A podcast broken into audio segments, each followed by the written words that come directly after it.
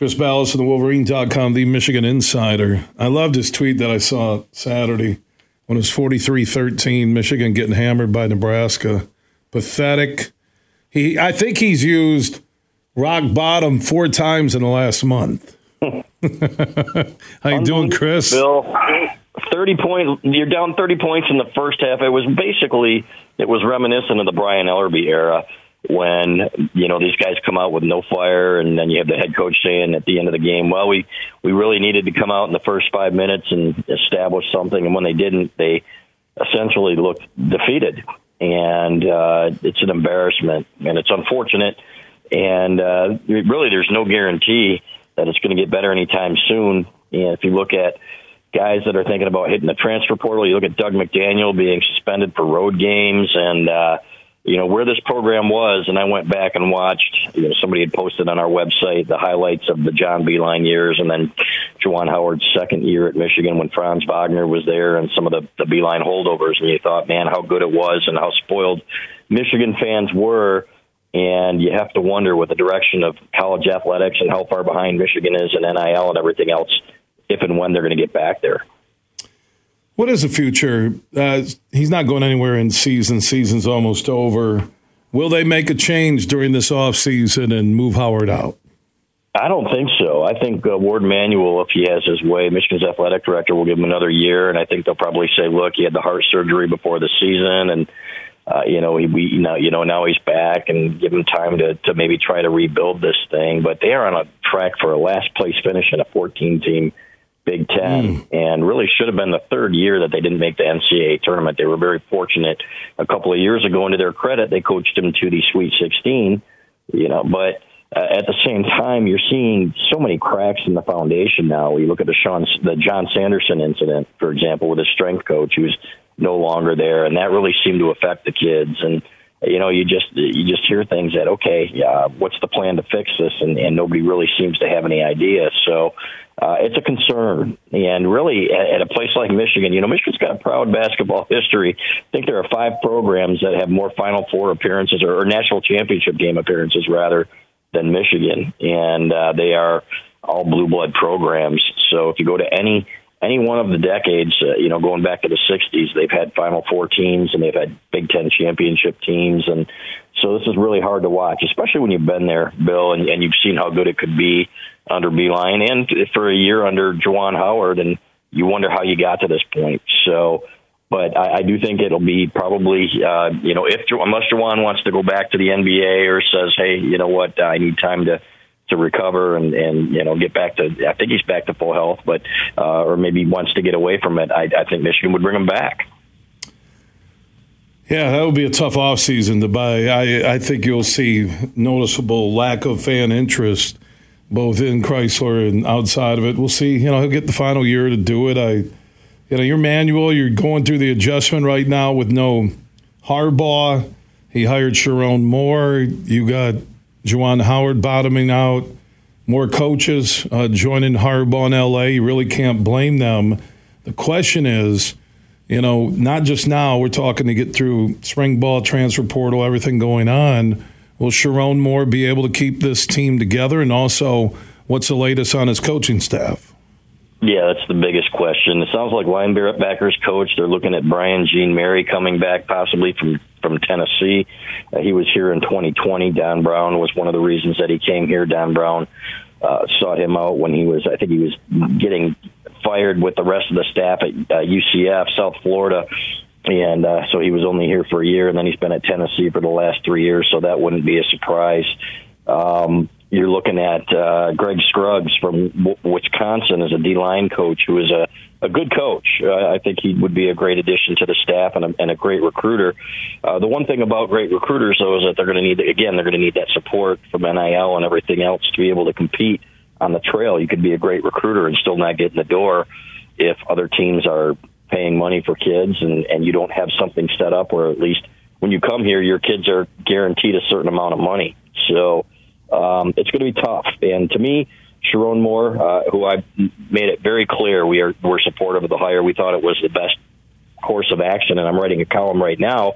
It's getting tougher for him only because the number one, that we thought it was the continuity hire. You thought you would keep your strength coach and Ben Herbert. You thought you would keep all these other coaches, and uh, that certainly isn't the case. So you hope that the guys that he's hiring now are guys that are going to make his staff better and really make him a better coach as well. But his job certainly has gotten harder. So really, it is imperative that he keep all these guys here, these players, and keep this team together. That's the best chance that you're going to have to have success and then build on momentum if you can have a good year in 2024. How surprised were you about Clinkscales uh, leaving and joining Harbaugh? I, I really don't fault any of these coaches with the NIL, with the pay to play going on at other schools, with re recruiting guys you already recruited, maybe going back to when they were. You know, in high school, I, I just think this college gig, if you get an NFL offer, I think most coaches are going to be running to the league. And they are, right? Uh, Hafley from Boston College. You look at Chip Kelly. Well, Chip Kelly's going to Ohio State, but he would rather be in the NFL, in my opinion. And if you look at uh, all of these coaches and what they're saying now. Um, unless you are one of those programs that's getting talent sent to you by you know boosters that are willing to spend twenty million dollars, then you don't want any part of it. And, and how do you blame anybody, right? Uh, but Clinkscale was not happy.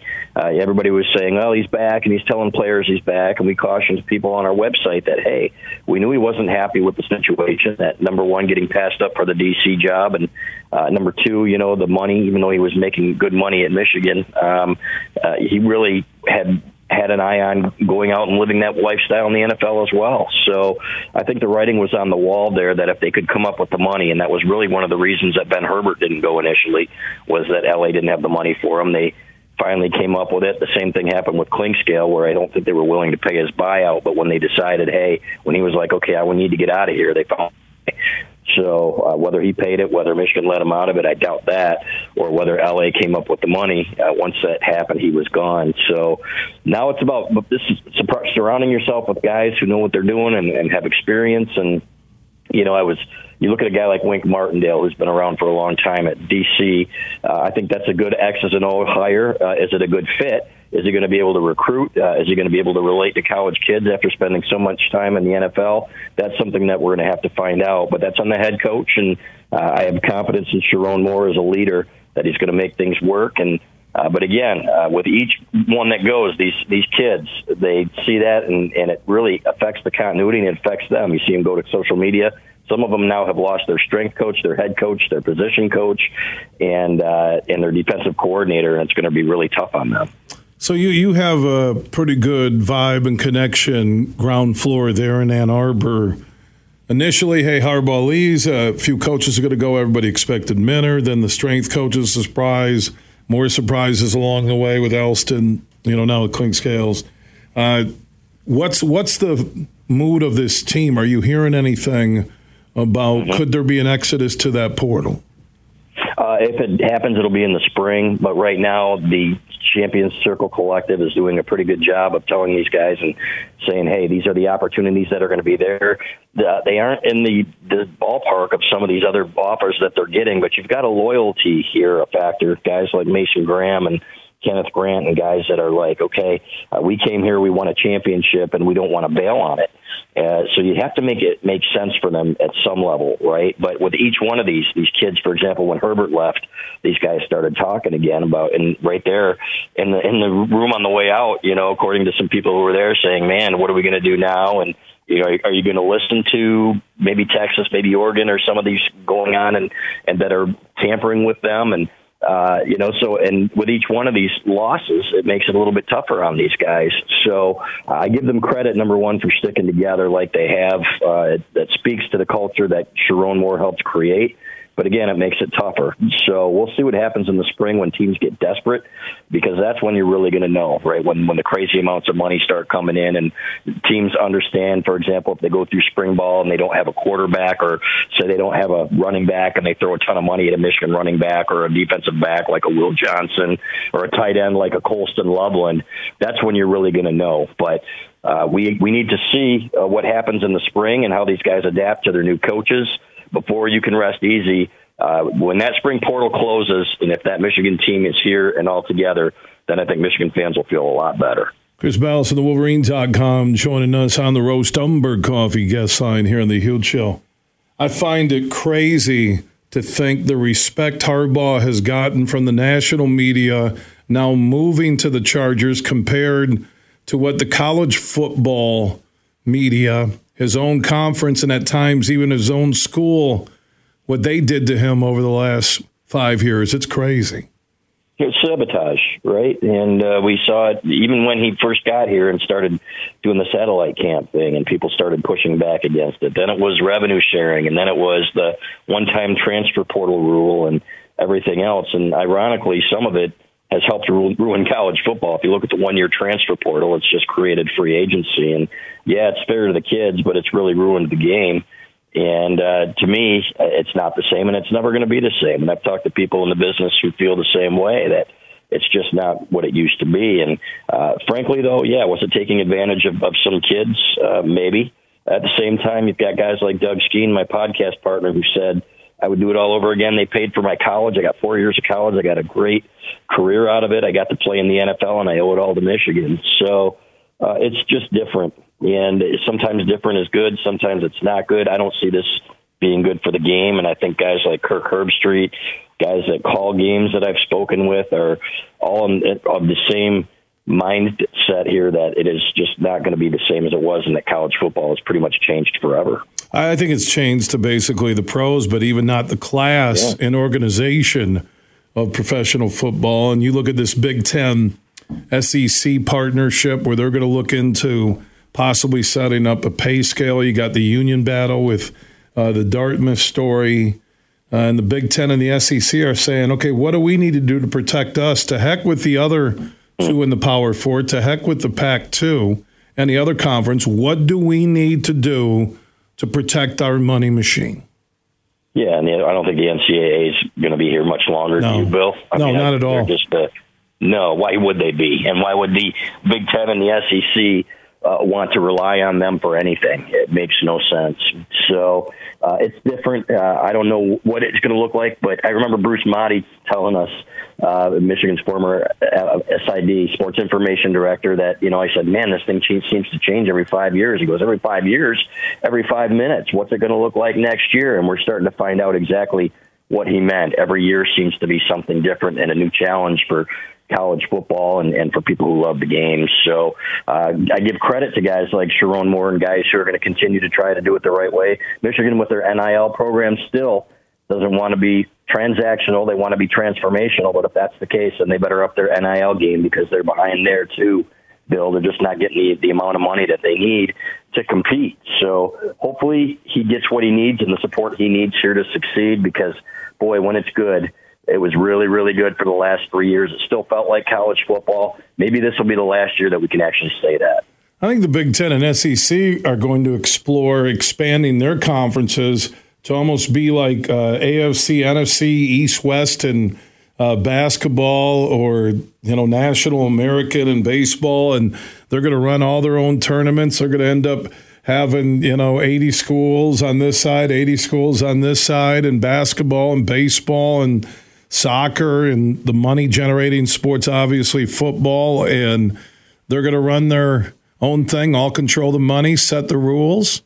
You know, the key will be Title IX on paying athletes and how you're going to balance that. Does it become a private entity on the football side? I mean, there's so much what lies ahead. And even the college football playoff from this Big Ten SEC partnership, there's talk that they don't want to give what's in the writing for the Pac 2 that Oregon State and Washington State may have a right to a playoff spot uh, if they qualify. And, you know, they want to control everything. They're, they, I, I think it was a Petitti even uh, mentioned why not just go to 16 teams right now instead of 12? You could see an adjustment here uh, this summer that even goes into effect next December. Who knows? Yeah wouldn't surprise me, Bill. And like we said, it's changing on the on the fly here, and just uh, every it seems like every day there's something new. You know, whether it's the Tennessee lawsuit or whatever, that's probably going to speed up the the dissolution of the NCAA. We've been waiting for that one for a long time. Okay, all you have to do is challenge the NCAA in court, and they're going to fold. Right? Probably something that Michigan should have thought about doing instead of suspending their coach for six games. I don't think it would have mattered frankly. I think he was going to be gone either way. But, um, you know, we look at some of the issues that have been brought up around Jim Harbaugh and, you know, not re- we're recalling taking a, a kid for a burger. And then we look at the real issues in college football and, and understand what a joke it really has become. So uh, it is what it is. And uh, again, we're just happy to be here. Uh, coming off a 15 and 0 season, a national championship season, Michigan fans loved it.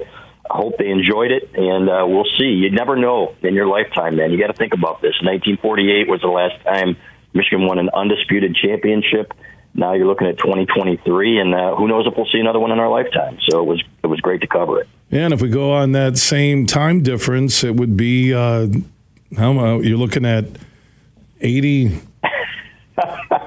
80 more years. Will college football even be a thing? Uh, 80 more knows? years, my lord. Yeah, I mean, 80 more years. I'm a. I'm 142, still hanging out at the yeah. nightclub in the corner. Go Billy, go Billy. It's your birthday. Getting the old parachute pants back. And 80, 80, years from now, you'd be like 130, probably still dating a 50 year old. Uh, that would be amazing. for that. I mean, you are killing me, man. You're killing me. Oh, Bill. Uh, we love you, Chris, man. You take care. Thank you, Billy. Have a great one, man. yeah, you too. Chris Balas of the Wolverine.com. Yeah.